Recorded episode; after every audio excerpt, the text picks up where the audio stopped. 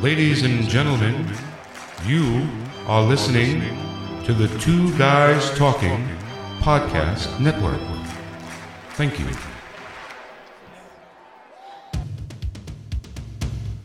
Welcome to the Pediatric Sports Medicine Podcast, hosted by me, Doctor Mark Halstead.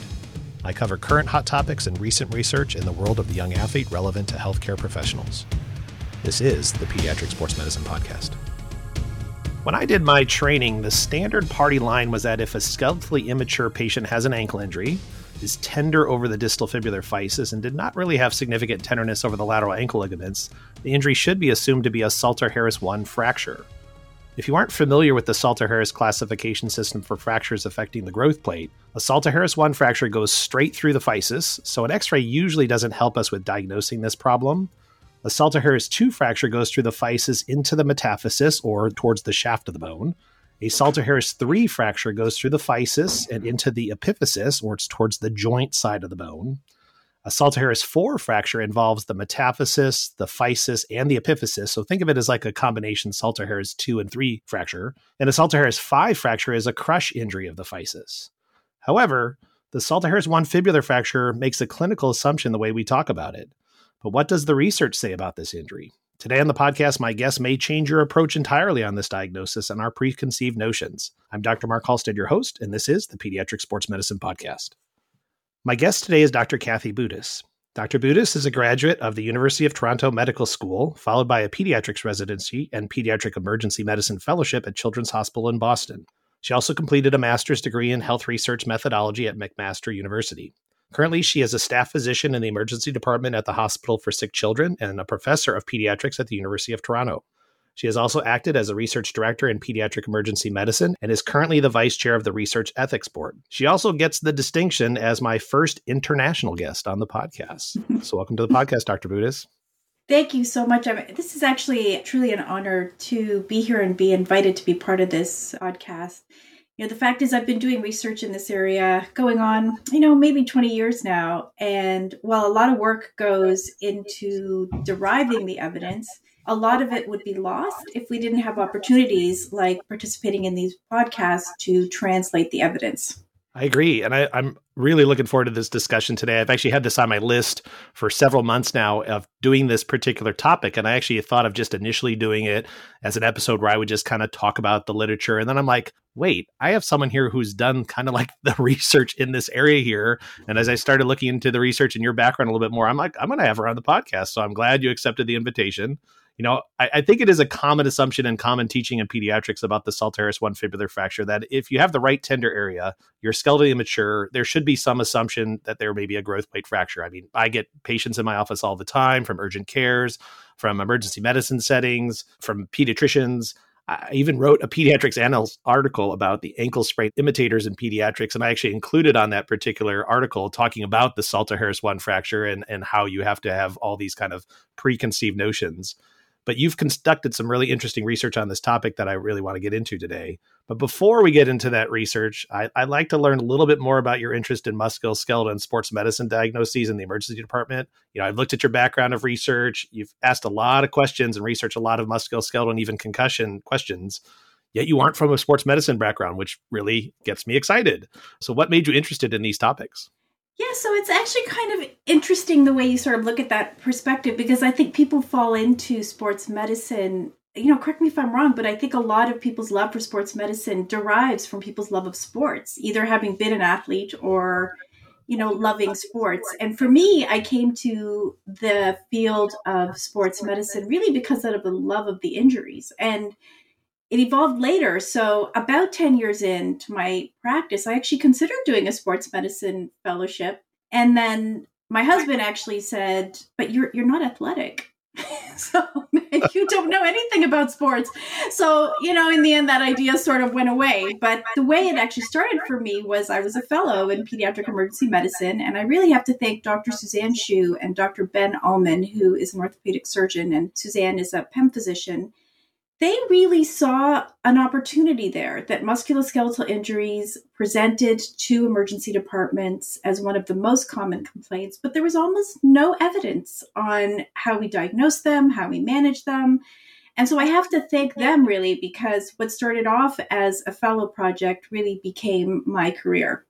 You used a little terminology there that I want to clarify for my listeners, because I have listeners from all backgrounds. You use P E M, that is Pediatric Emergency Medicine. So just so in case your listeners were wondering when she said P E M, what exactly that was. So just in case you need that little tidbit of abbreviation there. But I'd like to shift bo- focus back to your research on, on this injury. You've published two articles specifically on Salter-Harris one fractures, and we'll be sure to actually have links to those articles in our show notes that you can reference back to. So I encourage you to go back and look at these actual uh, articles themselves. The first one you published in the journal Injury in twenty ten. So now we're thirteen years ago from that particular article. It looks, from my looking at it, it was kind of more like a pilot type study by the numbers you had in there, just kind of testing the waters here. There was eighteen patients enrolled, and take us a little bit through kind of what made you start to get interested in doing that as even a pilot project. Ultimately, actually, the goal of that project was changed because of what results we found. When we first started that particular study, what I had noticed really was that there's a lot of diagnostic variation in terms of who calls something a Salter-Harris one of the distal fibula versus a sprain. And I found that variation across countries. I found it within institutions. I found it even within an institution when we referred cases like this to fracture clinic, that many of them got reclassified to sprains. And I was like, what? That doesn't make any sense. I was taught, just like you said, that essentially the weakest part of the musculoskeletal system is the growth plate. And so if, if a child's going to twist their ankle and have some weight-bearing limitation, then the most likely diagnosis is a growth plate fracture and not a sprain. So actually the goal of that original one was actually to derive a clinical decision rule to see, were there clinical criteria, the amount of swelling, the amount of pain that allowed me to predict on clinical examination which ones truly had a fracture versus a sprain. We did not expect to find what we found was that in M R I imaging, which is the only modality that we can use to identify growth plate injuries that don't also include part of the bone, we did not expect to find no Salter-Harris one injuries. And so while it did serve as important pilot work, it really shifted the question. It really shifted the research question from deriving a clinical decision rule to exactly how common is this? And even more importantly, you know, does it matter? And I think, as you say, it was a feasibility study as well, because it allowed us to pilot test our research operations to see what kind of challenges we might face in, in recruitment and enrollment. But really, the better study was the following study. You know, when we're talking about that particular study, what you found was nobody, and and what you scanned had evidence of a Salter-Harris one fracture, although these were all presumed to be Salter-Harris one fractures based on clinical criteria that were already what we usually pre-assumed to be the case, right? Yeah, that's what we found. It's interesting. At the time I did the study, you know, Bob Salter actually worked at the Hospital for Sick Children for many years. And when I came on staff there, he was an emeritus, but he actually worked, he was at Sick Kids a lot. And, and I would bump into him in the hallways and I'd say, hey, you know, we're doing this study. And I think that even though he believed in this entity of the Salter-Harris one of the distal fibula as being potentially the most likely diagnosis, what he always knew was that it was a benign injury. I think for him, semantics in terms of the clinical outcome and how you manage it, because preceding this study, we did another study where we randomized kids with a presumed Salter-Harris one fracture of the distal fibula to what was standard of care, which was baloney casting, more of a sprain-like management. And he said, or nothing at all. You know, because he's, I think he always knew that these were very benign injuries. There is something to talk about in terms of Salter ones of the distal fibula versus Salter ones of other, which I think is an important point. So I don't know. At what yeah, point. Well, we can talk on that because we actually had a little conversation through email back and forth about that particular thing. And so it, we certainly we can talk about Salter-Harris ones of other areas.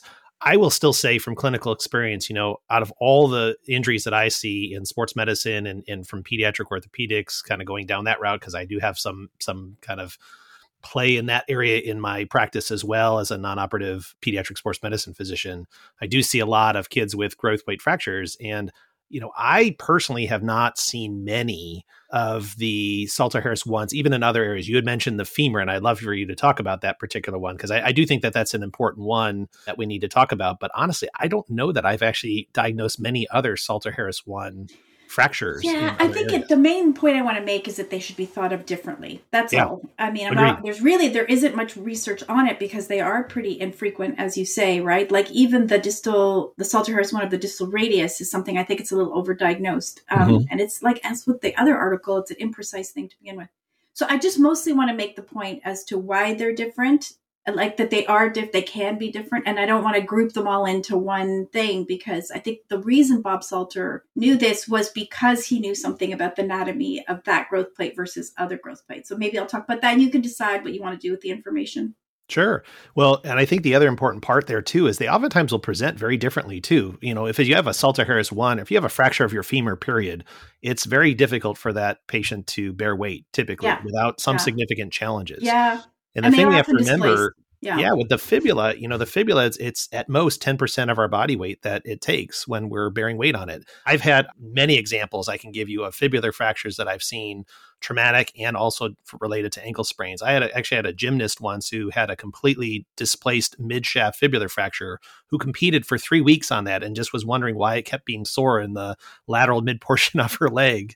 And when they came in and we got the x-rays, the dad's jaw almost, I mean, like fell to the floor when he saw that it was actually a displaced fracture through the mid-fibula. So, so fibulas can really fool you that they're not that big of a deal of a problem. And that's kind of, I think, why we've always kind of had that assumption is we need to think about it. We need to think about it as a bigger deal because it's a bone injury. But in reality, you know, avulsion fractures of the fibula, I treat those like sprains as well. I don't, you know, yeah, a small little should. tiny flex. I yeah. mean, You, yeah, you don't really idea. need to treat those like true fractures. And, you know, if you think about the plastic surgeons, when they need bone, they get it from the distal fibula because yeah. they know, relatively speaking, it's a, a very unimportant bone.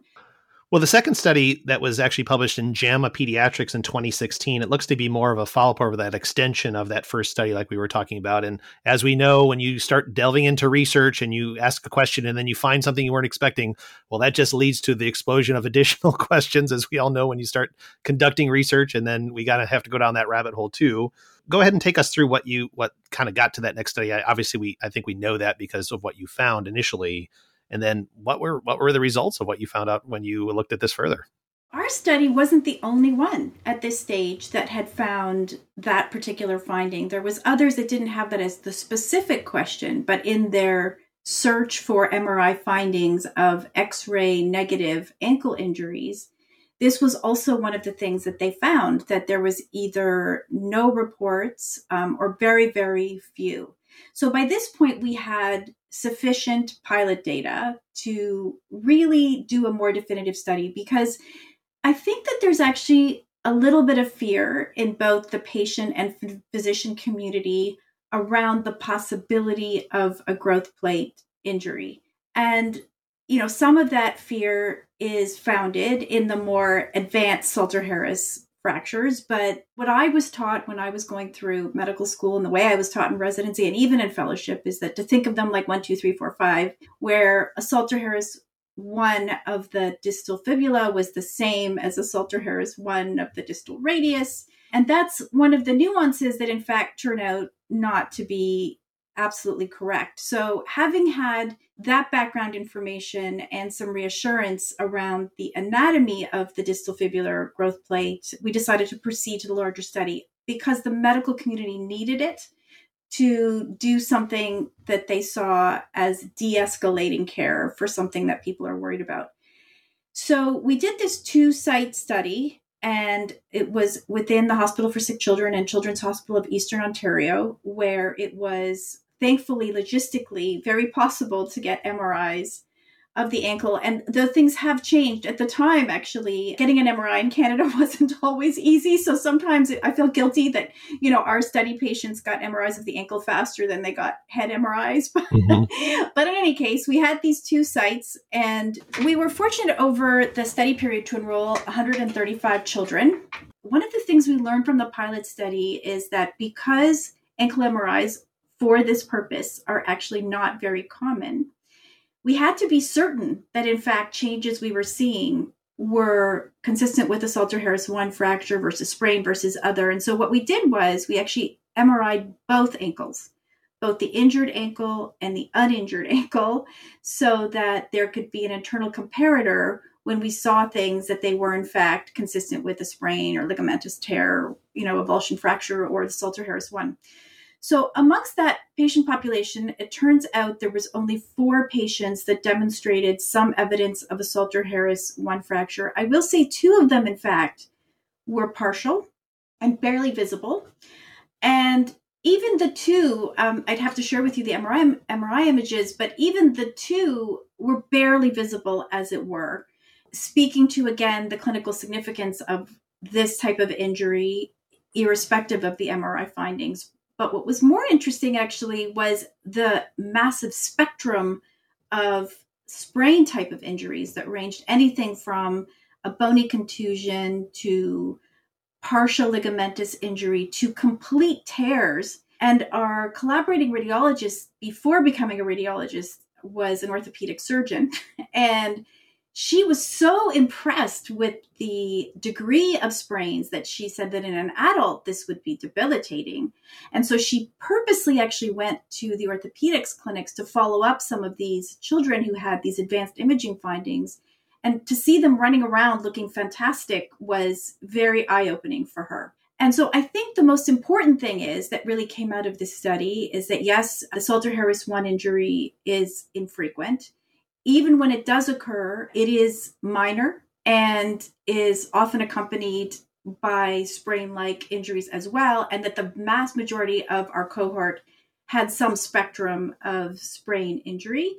And finally, which is probably the most important, is that irrespective of the M R I findings, almost all of these children recovered completely within four weeks, and the very few that did not did by three months. So from a clinical important standpoint, I think we need to sort of move away from the specific exact diagnosis on imaging and focus more on the clinical importance of this kind of injury for children and that they recover very well, irrespective of the specifics.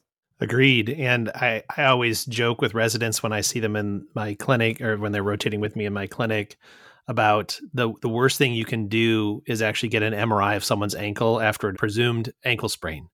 In the sense that when you look at the report for somebody after an acute ankle sprain, it looks like basically by the description, someone's ankle just exploded because they talk about the bone contusions. They talk about complete tears of ligaments. And in reality, with the number of ankle sprains that occur on a daily basis around the world, you know, I always kind of talk about, you know, if, if these were that debilitating of problems with the degree of kind of the severity of what's described on the ankle M R I, we should have as many foot and ankle surgeons in our world as we do McDonald's, because it, it sounds like it's this horrible problem that's there. And in reality, from a functional standpoint, the vast majority of people do very well. So that's good that I appreciate the fact that after a month that these kids were seen to do well, even with what was shown to be, you know, ankle sprains, basically, rather than, than Salter-Harris one, fibular fractures.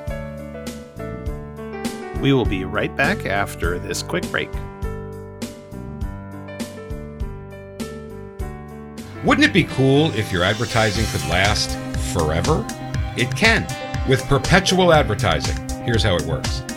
Magazine, radio, and television ads are efforts that people might see or hear once, and then they're lost forever. Perpetual advertising provides you with the chance for repeat exposure and replayability weeks, months, even years after it's originally inserted inside a podcast. So even if your advertising is included in a podcast years ago, those efforts are still impactful, providing you with true return on investment, real impact, thanks to perpetual advertising. Are you ready to change the way you and your company or organization advertises? Find out more and launch a unique perpetual advertising effort now by visiting two guys talking dot com forward slash sponsors. Doctor Mark Halstead here. Do you like what you're hearing on the Pediatric Sports Medicine Podcast?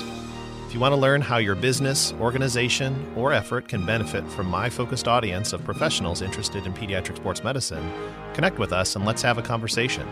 You can reach out to us at pediatric sports medicine podcast dot com. Thought about a career in voiceover? Need a great, cost-effective, on-hold message for your organization or business? Don't know where to start?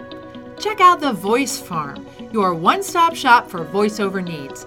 Check it out now by accessing The Voice Farm at voice farmers dot com and see what difference can be made with a company that's truly outside the box, from The Voice Box. voice farmers dot com. That's voice farmers dot com.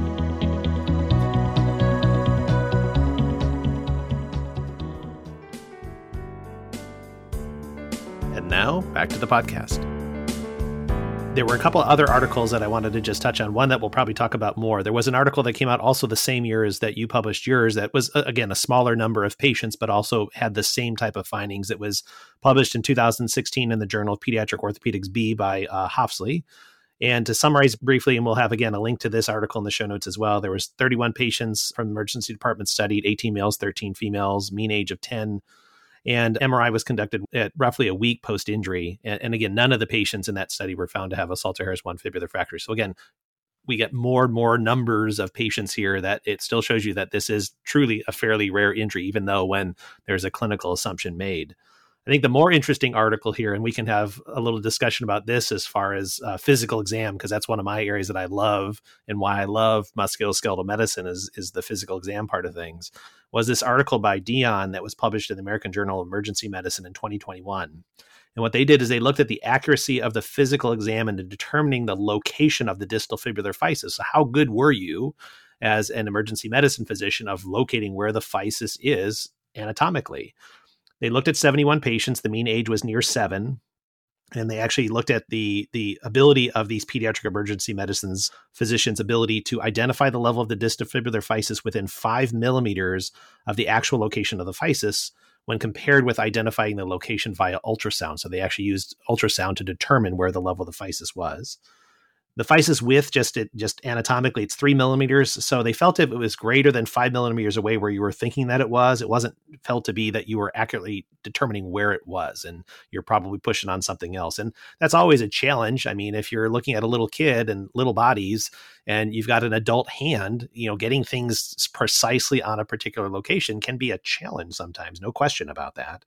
So you have to you have to really know your anatomy well, which, you know, we know from medical training, it's not We, we don't do a very good job for most of our primary care uh, for anatomy and musculoskeletal and sports medicine topics. I mean, it, there's plenty of published research out there that shows that we're not good at that. The pediatric emergency medicine physicians who were studied here were only able to identify the physis accurately. So that's within that five millimeter window. Based on this study definition, thirty-four percent of the time. So two thirds of the time they couldn't find where it was based on their criteria here. Their argument here is that the, the previous thought that if they were tender over the physis, it could be diagnosed clinically. It can't really hold, obviously, if two-thirds of the time you can't identify it anatomically on your exam. So I'd love your thoughts, Kathy, about this uh, this study on looking at the anatomy here. Yes, so I really appreciate you bringing this article to, to my attention. And, you know, it never ceases to amaze me that a problem that I've thought about for such a long time and in such depth, and the the... The premise by which this study was conducted surprised me, actually, because I had not been taught that you had to more precisely locate the growth plate to be able to, to consider this injury. The way I was taught was that generally if there's maximal tenderness over the distal fibula, that whole region, that one should consider the Salter-Harris one injury. So the idea that we had to be very precise was not in my way of, of considering this injury um, and diagnosing it. So on the plus side, on the plus side, they confirmed, you know, why I was taught the way I was taught, in the sure. sense that it is a very hard thing to be able to know exactly where it is. There's so much unknown about this because we cannot know the age or individual variation on where that growth plate might exist in a given patient. And without knowing that, how can we look for it? And as you say, there's so many confounders. When one injures a growth plate, there is bound to be some soft tissue findings associated with that. I mean, it does. In, in our M R I findings, actually, you could see the blood sort of tracking up the periosteum. So you're going to have some findings that go around the growth plate as well. Mm-hmm. So from an anatomical standpoint, one would expect this to be a very imprecise process. So all this to say, I don't know that I would have thought of it quite this way, but it's nice to see this article demonstrate that, that if we're going to be considering this injury, that maybe our own precision in locating the growth plate isn't a criteria that we should be relying on. Which I think also lends itself to discussing a little bit the Ottawa ankle rules when we're talking about, do we need to get actually any imaging to start off with? And just, you know, I think a lot of people sometimes translate the Ottawa ankle rules and they think of the whole malleolus as the area where you're, where we're talking about tenderness. But if you actually look at the true Ottawa criteria, it's straight down the middle. It's not the anterior or the posterior portion of the fibula, because once you start to include those two areas there, that's where your anterior and posterior talar fibula ligaments attach. When you're talking about those areas, obviously, if they have an A T F L sprain, you're going to be sore probably on that anterior portion of the distal fibula. So if you use that as your criteria, you're going to be x-raying a whole lot more of our patients that come in if you're not really following the true Ottawa ankle criteria rules for when they need an x-ray or not. It's just, again, it's where you, you got to know your anatomy. That's the thing I stress when people come and rotate with me, bring your anatomy books, because we got to refresh on anatomy. Because if you know your anatomy, it, it's it's a lot easier to find out where things are. If you don't know, then you're just guessing for a lot of these types of things. And then your diagnosis may become just a sprain, but what ligament did get sprained? And you can kind of sort that out with knowing anatomically where things are. So I'm going to digress just for one minute again, yeah. Mark. With the, the, the auto, I can say a lot about rules because actually that's how I started my career, actually. Was in clinical decision rules, we developed an alternative to the Ottawa ankle rule called the low risk ankle rule. And part of the challenge with the Ottawa ankle rules, look, they are very valid in not missing any significant injuries. And if you look at their diagnostic sensitivity, they're very, very high. The whole premise, though, behind creating a rule is to try and minimize unnecessary imaging. And when you look at the diagnostic specificity of the Ottawa ankle rules, it performs very much the same as if a clinician were making that decision without any rules at all. So it might save five to ten percent of kids getting an x-ray, but if you weren't using any rules at all and you were just using your judgment, you saw the kid running around, very little symptoms, that you would probably not x-ray about five to ten percent of the time. So it is great, but I think probably overcalls and doesn't necessarily make an impact. So it's on the impact analyses, it doesn't necessarily perform as well. We had noticed this, actually, this was the project that I did in fellowship that my colleagues had noticed that the vast majority of children come in with what this can be described as a twisting injury. The idea was that the kinds of injuries that kids get in that setting are the rule out Salter-Harris one, or a sprain, or a minor distribular avulsion, or a Salter two.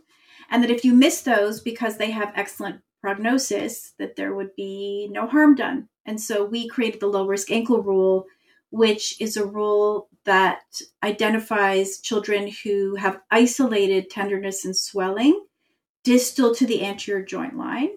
And if it's isolated in that area and there's no, no criteria for weight-bearing, meaning they might be weight-bearing, might not be weight-bearing, then they do not need an x-ray. And this was validated, and we did a multi-center impact analysis, which reduced radiography by about twenty-five percent, which is on par for applying the Ottawa ankle rules in adults. And, you know, we can go with the pros and cons of ankle rules, which is a whole other discussion. But I think the Ottawa ankle rules, as you say, if any rule is going to be applied, whether it's the low risk ankle or the Ottawa ankle rules, we have to be, they're only as good as the clinician applying them. And so paying close attention to the anatomy, as you say, and doing a careful examination of the ankle, independent of the rule, so above and below the joint, et cetera, all become very important in deciding whether or not an x-ray is actually indicated. And if you can't examine because the child is screaming or uncooperative or any of those things, then you can't apply the rule. Absolutely. You know, I, I think we now have some pretty good evidence that we probably need to stop preaching about the Salter-Harris one fibular fracture as being a common problem. Or, uh, I, I mean, I don't have any evidence now to tell me the opposite, that it is super common, even though, again, I think we we still probably talk a lot about the the clinical significance that it is there. And again, I think the, the point you brought up earlier about, is this clinically significant when you've got a kid who's hopping around and bopping around and actually clinically doing very well? You know, what what are we going to do for our management for that particular person? Is it really necessary to, you know, immobilize them as an example, or treat them like a true fracture um, that we would normally treat other fractures that we're worried about becoming more unstable as an example, or potentially delaying healing? And I love these things that dispel previous notions that we have. These are these are the things I love, and it's it's an area that I we talk about a lot, and why I'm part of the Pediatric Research and Sports Medicine Society, the PRISM Society, because there's a lot of questions that we have in pediatric sports medicine and pediatric musculoskeletal care that we have not answered, and we just go by dogma and kind of old things that are passed down, and this is how we treat it. And I, I love this study and, and what you've done, because I think it's really helpful. Are you, do you have any future plans in researching other things like this? The one thing I'm going to, I'm going to say about this is that, like, we talked a little bit about the worry that people have around growth plate injuries, um, mm-hmm. keeping in mind that even in the more advanced growth plate injuries like Salter threes or Salter fours, uh, the percent of those children who then go on to have deformities or, or growth problems is actually not that significant. So the one thing that can be really reassuring about the Salter-Harris one fracture of the distal fibula is that even if it's there, the nature of the growth plate is that it's anatomically linear. And so it doesn't disturb the blood supply on either side of the growth plate, which is the root cause of growth arrest. Essentially, if you disturb the blood supply on either side of the growth plate, it enters into the growth plate, causing premature ossification and a bony bridge, which then causes growth arrest. Those are the types of things you might see more commonly in a Salter one of the distal tibia, a Salter one of the distal femur, um, even the distal radius, because the, the anatomy of those growth plates are not linear.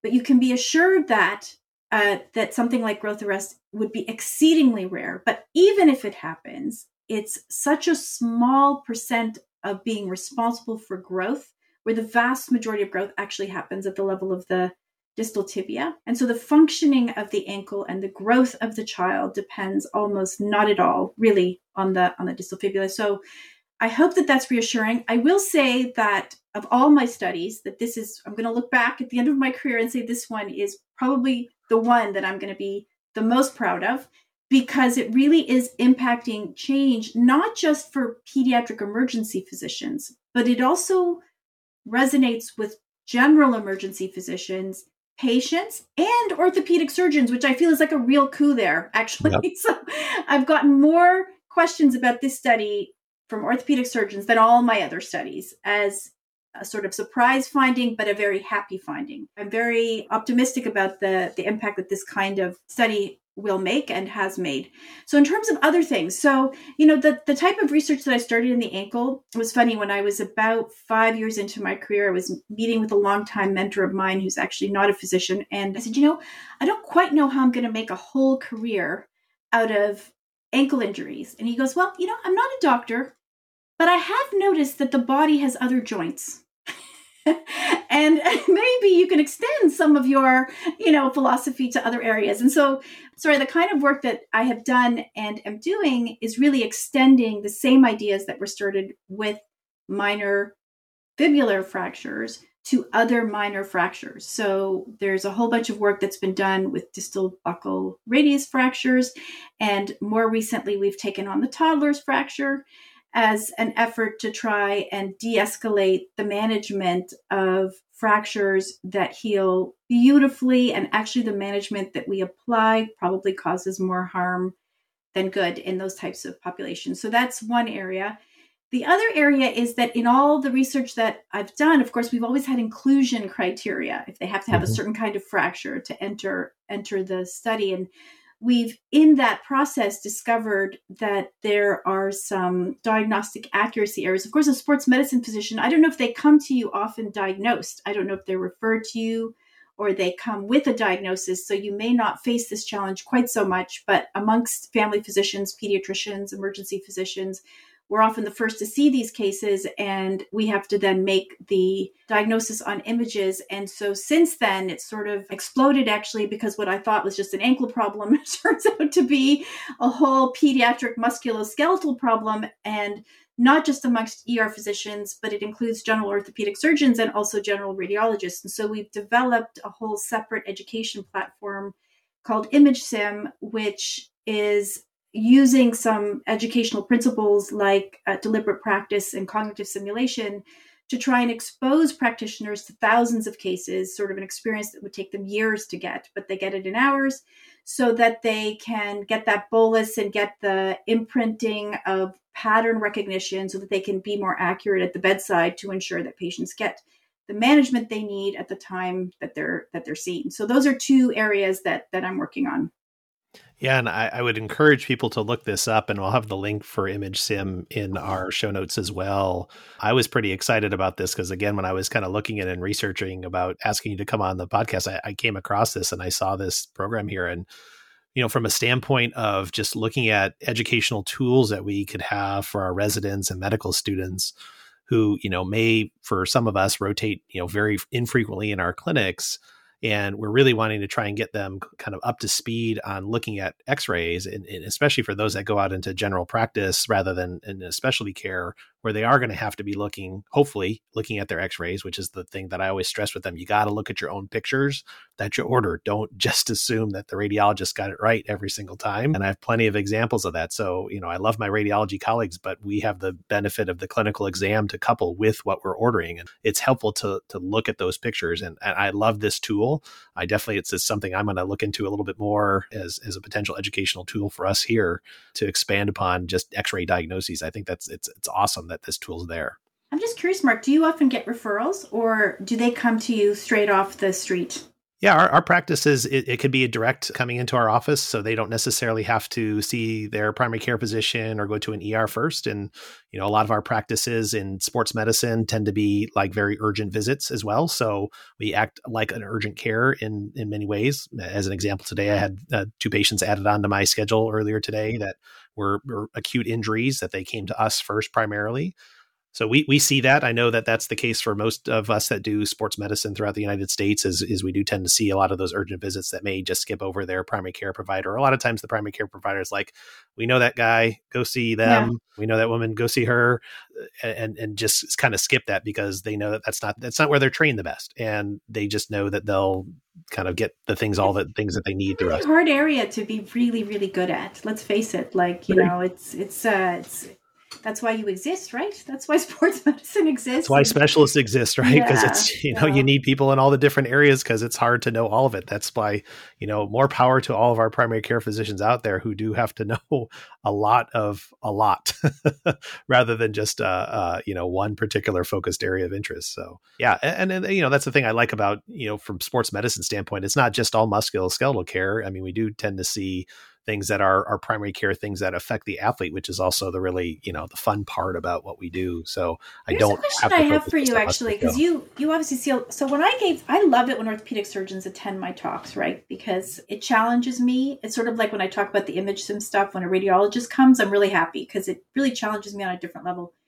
One of the orthopedic surgeons who attended my talk on de-escalating care and ankle injuries, I won't say he was very upset, but he was a little bit upset about the sprains because in his mind, he saw a lot of disability from kids with, I mean, you know, I actually, when it came down to it, he was talking about older kids. He was talking about kids with growth plates that were fused and they were repeated injuries. So I don't know if that nuance needs to be added in there because it is a different population. Like anybody who, in Canada who would refer a kid with an ankle sprain to an orthopedic surgeon, I mean, that almost never happens. We don't do that, you know, so mm-hmm. It would have to be someone who was a professional athlete or repeated sprains. I certainly don't want people to think that, like, in his mind, this was normal. This was the way it was because that's all he saw. Sure. But we don't see that. We see like the one-offs or the kids who just bounce so quickly. So I don't know if does that caveat or that scenario need to be considered separately? Because you might see more of that. Yeah, I think it, it just goes to show you, again, depending on how much you become a niche practice and, and where you focus your efforts, what may seem like a mundane injury to you, you're seeing all the worst of the worst. So your your perspective is a little bit skewed. So, you know, for me with concussion care, you know, I do see the acute injuries, but I also see a lot of the chronic kids that are were taking a long time to get better. And perspective is very different for how we manage and and and take care of each of those two things. And I think, to be honest, I think for some of the orthopedic surgeons, if it's not surgery, they don't pen, tend to pay much attention. So they may think it's more disabling to the patient just because they're not actively thinking about what are the things I can do to get this person better the quickest, because it is, quote, just a sprain. It's not something I'm going to need to operate on. And that's, again, that's why we emphasize in our office, we want early mobilization. We want early weight bearing. We know those are things that yeah, are yeah. beneficial mm-hmm. to get someone better after an ankle sprain. So the sooner we can start those processes, the better. I did a podcast episode a while back, just, you know, looking at the the myth is, is ice actually helpful after an ankle sprain? And, and the literature doesn't show that it really yeah. probably makes much of a difference. Of it doesn't show that do. it's harmful, yeah, but it yeah. also doesn't show that it makes much of a difference. There so, isn't much evidence on our sprain pathway generally. No. Like, there was a study done by Rob Bryson on the use of physiotherapy, which showed no benefit in adults. It was all in adults, but showed they had a really, it was a nice design. I think it was published in B M J, and they showed no benefit to structured physiotherapy attending visits versus giving them exercises to do at home. Mm-hmm. The problem is, is for a lot of these things that are considered, you know, no big deal problems, and there's not a lot of disability to them, there's not a lot of research that's done to them because everybody just assumes, well, it gets better on its own. We don't really have to do research. But, you know, again, you know, we make clinical assumptions like we're talking about with the Salter-Harris one fibular fracture that, you know, is out there as this default thing. It's probably there when in reality, it's probably not. And we're probably treating kids with boots or casts or what have you that a provider may use for this person because they're worried that it is a fracture that they really don't need to do. And these kids could be potentially back doing things sooner and getting better sooner rather than treating them like it is that particular problem, because that problem is pretty rare in what we have in the literature now. One thing I will say, actually, which you may want to include in the podcast, is that sometimes there is anxiety about what the parent will think if their child has a growth plate injury and whether this fracture, growth plate fracture, and whether or not this needs to be casted. My personal experience is that as soon as you explain to the parents what this is and what it means for the future and what we know about it, that they are more than happy to accept a management strategy that is more convenient for the same or even better clinical outcome, because kids can return to activities as soon as it's tolerated by their symptoms. So it's uh, it's important, because one of the barriers that we identified in implementing all of this evidence of de-escalating management was, oh, but the parents expect the cast. But they really don't. They expect what we tell them is appropriate. They really do listen to a trusted healthcare professional. And it's in our own confidence to communicate that that is the more important thing than a parental expectation. In fact, some of my research actually has found its way into parent magazines because it's of such high relevance in those sectors. Sure. And, you know, when you talk about that, our institution here has done a lot of the research on distal radius buckle fractures in kids and whether a cast versus a simple wrist brace is sufficient, and showing that wrist brace is sufficient. Clinically, actually, did you, see, did you not that? see the recent Lancet article? Uh, I have not. Oh, the, you need a podcast on that. Okay. Okay. um, and actually, I'd be happy to do it. But the lead author, I mean, I've done a lot of work on buccal fracture, the distal radius. And so I could eat, I could do it. But if you want someone different, then the person who did it is a pediatric orthopedic surgeon out of the U K. He actually trained in Toronto Sick Kids as a pediatric orthopedic surgeon and then went there and then did this trial. So what he did takes it even one step further. So what they did was, is they randomized kids to a removable device versus what they call an offer of a bandage, which is essentially nothing. You know, it's essentially this little soft comfort roll. And what they showed, and their their what their main outcome was pain at a certain number of days, like they had different time points. And they did an equivalent study, which is the hardest study to do, because what you're trying to show is that they're the same. And so the difference between, you know, pain scores has to be very small, which it was. And they had twenty-eight sites and thousands of children. And essentially they found equal. So, so really it should not, the debate on cast versus brace is not even the debate to me anymore. The debate is whether you should be doing anything at all. Like, you know, but I hope that anyone who's casting can stop now, because they've now shown that doing nothing for these injuries is more than enough. But that would make a really good podcast. I mean, it would. Uh, But one question, one, and this would be the thing I would kind of talk about with that particular problem, is what's been defined as a buckle fracture. And I see this, unfortunately, in my office way too often, where someone comes in and they've been told that they have a buckle fracture. And clearly, when you look at the x-ray, it is not what we would define as a buckle fracture. And it's an unstable potential fracture, because it does extend over to the volar surface if it's a dorsal-sided buckle fracture. And those are different animals, but they're oftentimes called buckle fractures by radiologists. And that's where you can get yourself into the trap. So you really have to be comfortable knowing what a buckle fracture looks like on an x-ray and making sure it truly is that buckle fracture, because they can go bad. And I have plenty of examples of that, of ones that were assumed to be buccal fractures. And now the kid, they angulate, which is not what we would expect for a buccal fracture. We consider a buccal fracture truly a stable fracture. So I think that's that's the important part for that, is you got to be really know what you're talking about and what you're seeing there if you're going to go down that route of care. Because yeah, I mean, I've bad. had a, I've had extensive conversations over this, but a couple things. The big nuance there is less about, it's a little bit about what you just said and a lot about the age of the patient. So um, I've talked about this with our orthopedic surgeons, and actually I have a colleague who does general emergency medicine, but has one of those minor fracture follow-up clinics. Um, mm-hmm. And his orthopedic group, which are general orthopedic surgeons, feel exactly the same way you do. But essentially, suffice to say that our orthopedic surgeons, so in the papers we've published, which is why we created ImageSim, about ten percent of kids who were said to have a distal radius buccal fracture had green stick fractures, or they had Salter two fractures of the distal radius. But the key thing is that oftentimes when people make that mistake, it's not a hugely displaced, you know, Salter two, and it's not like a very displaced green stick. And any advancement in the displacement that happens in follow-up in a skeletally immature child, and that's the key, right? But in a skeletally immature child, they can remodel. And essentially in a year or two, you did nothing at all, they would do just as well as if they had some sort of manipulation closer to the time. But I think this is where I think there's a little difference in the U S versus Canadian practice around this, because our orthopedic surgeons, for example, I could show you examples of things that would have been reduced, you know, in, let's say, an E R setting somewhere else, whether it's general orthopedic surgery or some areas of the U S, whereas they don't do that here because they know that the remodeling potential of the distal radius is amongst the highest of all, you know, it's like the, almost like is the proximal humerus, you know. Mm-hmm. They don't tend to differentiate between types of distal radius fractures. This Lancet study was interesting because I was a reviewer on the paper, and it's one of my criticisms because they didn't, like they gave their, you know, doctors some teaching, you know, which whatever, they made mistakes, but they didn't track it. They didn't say, you know, uh, so we found that these were green sticks, and so let's take them out of the study and put them in a cast. No, they, because this is a pragmatic study.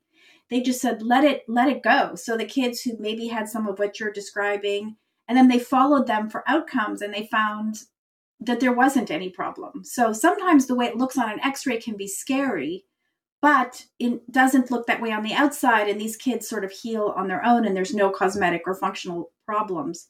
So I think this is where it gets tricky, right? Because you also have to understand that it varies with age, and not everybody's going to have that much information they can pack into their heads. Like what age? Girls mature faster than boys. So at what point do you start to consider those fractures differently? Is it ten or eleven for girls, thirteen for boys?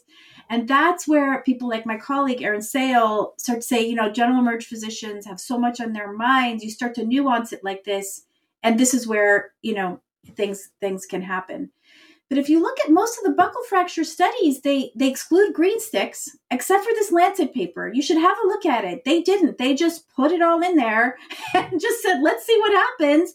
And they really had no bad outcomes. So it was very powerful in that way. Yeah. But you're right that it does rely on the initial person making the right diagnosis to begin with. Yeah. And I think, you know, I look at it also in terms of being a sports medicine physician and knowing that I have athletes that want to get back to their sport. And yes, even though a break, if it displaces or it angulates and there's potential for great remodeling, that may also, if it does do that, that may keep that athlete from being able to participate in their normal sport for a while. An example I use is gymnastics for a radius. Mm. If I'm going to have someone make their arms into legs, that better be a functioning arm, right? And if it's an angulated fracture and we're waiting for that to remodel over months and months and months, that may keep that athlete out of activity for a while. So I think it's, it's we just important. have to put that all yeah. in perspective, yeah, right? Yeah, I think you're right. And I think this is where the art of it comes in. Yep, absolutely. You know, this is where, you know, the evidence can only say so much, and it can't say everything for one patient, not Correct. even this thing stuff that we talked about today. Just like I brought up those extreme older kids with repetitive sprains, we can't sort of blanketly apply evidence as if it's the solution to every patient's management. Great discussion. I, and this is a bonus for all of my listeners, is you're not just getting Salter-Harris one fibula today. You got a bunch about distal radius buccal fractures as well. And I'll, I'll include a link to that article as well, so you can look at that. And then we may take that off into another tangent with another podcast there too, because I do also have some of my colleagues I'm going to bring on in a future podcast episode. We're going to talk about the FACTS study that looked at clavicle fractures and how a lot of the change has been, we shifted towards looking at treating these more operatively, and then now looking at them at pediatric and adolescents, where we've swung the pendulum back, and it looks like most of these we should and can and still should be going non-operative with these. But we like to end our, our podcast with something we call the Pearl of the Podcast.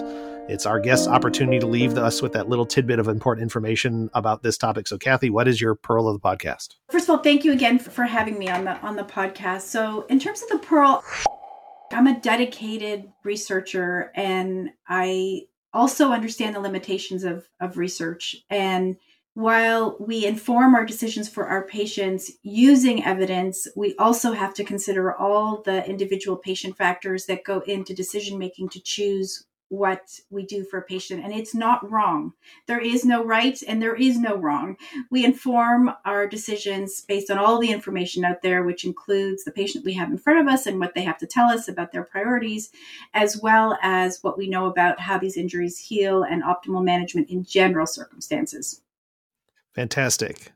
I'd really like to thank Doctor Kathy Boutis for her time and expertise, and especially for her research efforts to prove us wrong with our assumptions about the Salter-Harris one fibular fracture.